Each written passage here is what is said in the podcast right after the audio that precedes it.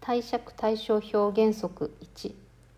貸借対照表は企業の財政状態を明らかにするため貸借対照表日におけるすべての資産負債及び純資産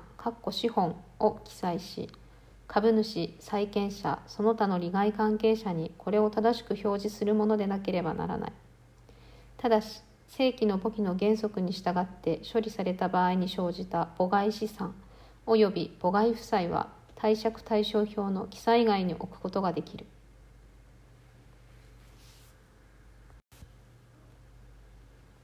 貸借対照表原則 1b 資産負債及び純資産かっこ資本は総額によって記載することを原則とし資産の項目と負債または純資産かっこ資本の項目とを相殺することによってその全部または一部を貸借対照表から除去してはならない。ただし例外として債権と債務を相殺して記載するものもある。貸借対照表原則2貸借対照表は資産の部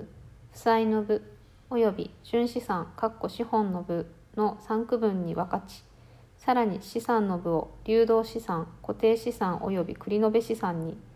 負債の部を流動負債及び固定負債に区分しなければならない貸借対照表原則4 1b 固定資産は有形固定資産無形固定資産及び投資その他の資産に区分しなければならない